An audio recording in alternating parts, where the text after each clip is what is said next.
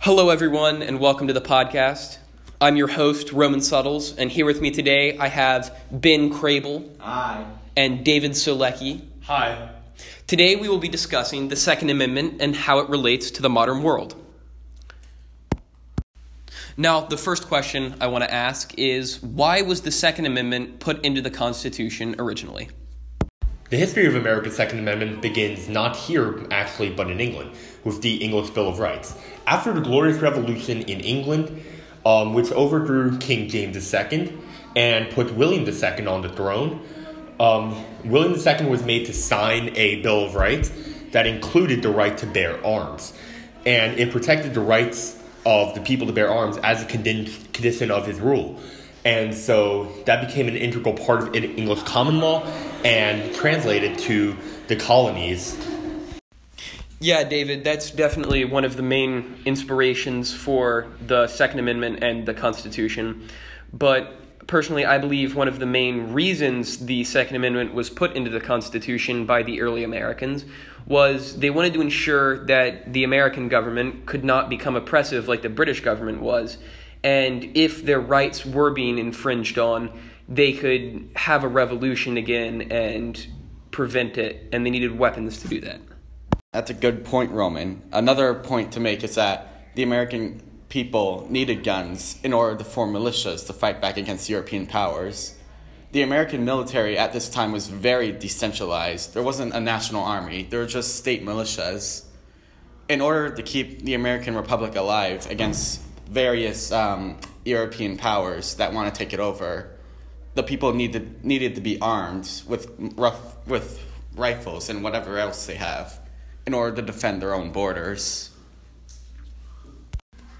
Now, David, I believe you know the most about this second question, so I'll hand it over to you. How has the introduction of the NRA and the history of the NRA impacted the Second Amendment? Roman brings up an excellent question because it's impossible to understand the history of the Second Amendment and how the Second Amendment plays into our daily lives without understanding the NRA and the history of the NRA. The NRA was founded because during the Civil War, it was said that 1,000 bullets were shot for every one man killed, which was seen as a which was seen as a huge waste, and rifle clubs were established. With Ulysses S. Grant, who was the Union General and 18th President of the United States, actually served as NRA president during the 1880s. And early in their history, they weren't really much of a political organization. And in fact, they actually supported the Gun Control Act of 1938, which allowed which allowed for the beginning of common sense gun, gun restrictions.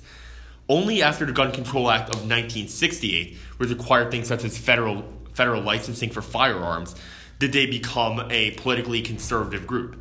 They lob- they they lobbied against it, and in 1975, NRA ILA, which was the NRA's Political Action Committee or PAC, was created. And they began to exert their influence first in the 1976 presidential election, which ended up in the hands of Jimmy Carter, showing that they did not have a lot of influence. However, through the 1980s and through the Reagan administration, they they began to gain more and more influence as a political lobbying group, and in the modern day are considered one of the top three um, lobbying groups in Washington and the most which carry the most influence. Given that the NRA is such an influential lobbying group, they have really used their power to skew the conversation on gun rights and gun laws in America, opposing gun control in time, times such as the Stoneman Douglas shooting and the Sandy Hook shooting. They have been coming a lot under a lot of criticism for their gun rights policies during these, and modern te- and modern technologies in cyber in cyber war and in military technology, coupled with the rise of mass shootings in the United States, really brings up the question about whether the Second Amendment is still necessary in the 21st century. So I'm going to turn it over to Roman, who will give his opinion on the matter. Yeah, thanks, David. Um, personally, I believe the Second Amendment is still extremely relevant today. As I said previously, the Second Amendment was put in place to stop the government from becoming tyrannical. That threat did not go away. The government can still very much become tyrannical, and we need weapons to defend ourselves if that happens. And on top of that, as Ben said earlier, there's the threat of invasion. Now, obviously, the United States has a much more powerful military and much larger military than it did when the Bill of Rights was written. But that still doesn't negate the threat of invasion. Some other superpower may get the upper hand in a future war, and the United States may be invaded. Now, if that were to happen, I personally would rather have a weapon to defend myself than not. Well, yes, there is a chance that the government will become tyrannical, but at the moment, people are becoming people are a bigger issue than the government. We're in an age of terrorism. That means people can use whatever whatever weapons they want to hurt lots and lots of people all at once. We need to keep the Second Amendment, but we need more restrictions on it.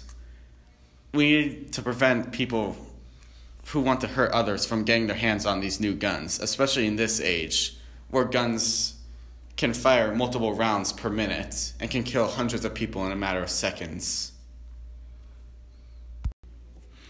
Yeah, great point, Ben. Thank you. Um, David, any thoughts on this? I actually argued that um, the Second Amendment is not necessary in the modern world because the nature of war has changed, and ordinary citizens don't really have the means to overthrow the largest all volunteer army in the world or the army of an opposing nation. With um, the, because these new armies have things such as tanks and bombs and nuclear weapons like other nations in Europe have managed to maintain their freedoms and a higher standard, standard of living the, than the United States with almost no guns. However, although I do, however, I don't support a repeal of the Second Amendment, mainly because ruling against and repealing one of the Bill of Rights sets a really dangerous precedent for future for future amendments. Yeah, that's a good point as well, David. Um, now, Ben, this question's for you. How have other Western democracies managed to maintain their freedoms when citizens have little to no access to firearms? So in Switzerland, people do have access to guns, but they don't have access to ammo. In Switzerland, uh, one of the major ideas of the country is to be is to be impregnable from any sort of attack it's in the form of aggressive neutrality, where it doesn't want to get involved in any conflict and is willing to fight to remain neutral. So the Swiss military has access to both guns and ammunition, while the Swiss citizens have access to guns but no ammunition. That way, no terrorists can attack Switzerland because, yes, they have guns, but they don't have any, any ammunition to fire at people with.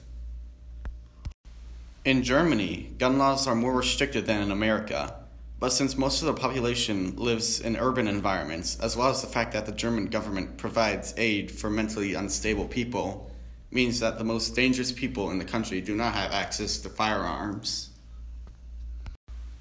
Thank you, Ben. Now, any concluding thoughts either of you might add? Thank you, Roman. I'll go first. I believe that the Second Amendment has to change because our society and civilization have also changed so much from the 18th century that the law in its original form is incompatible with our current society.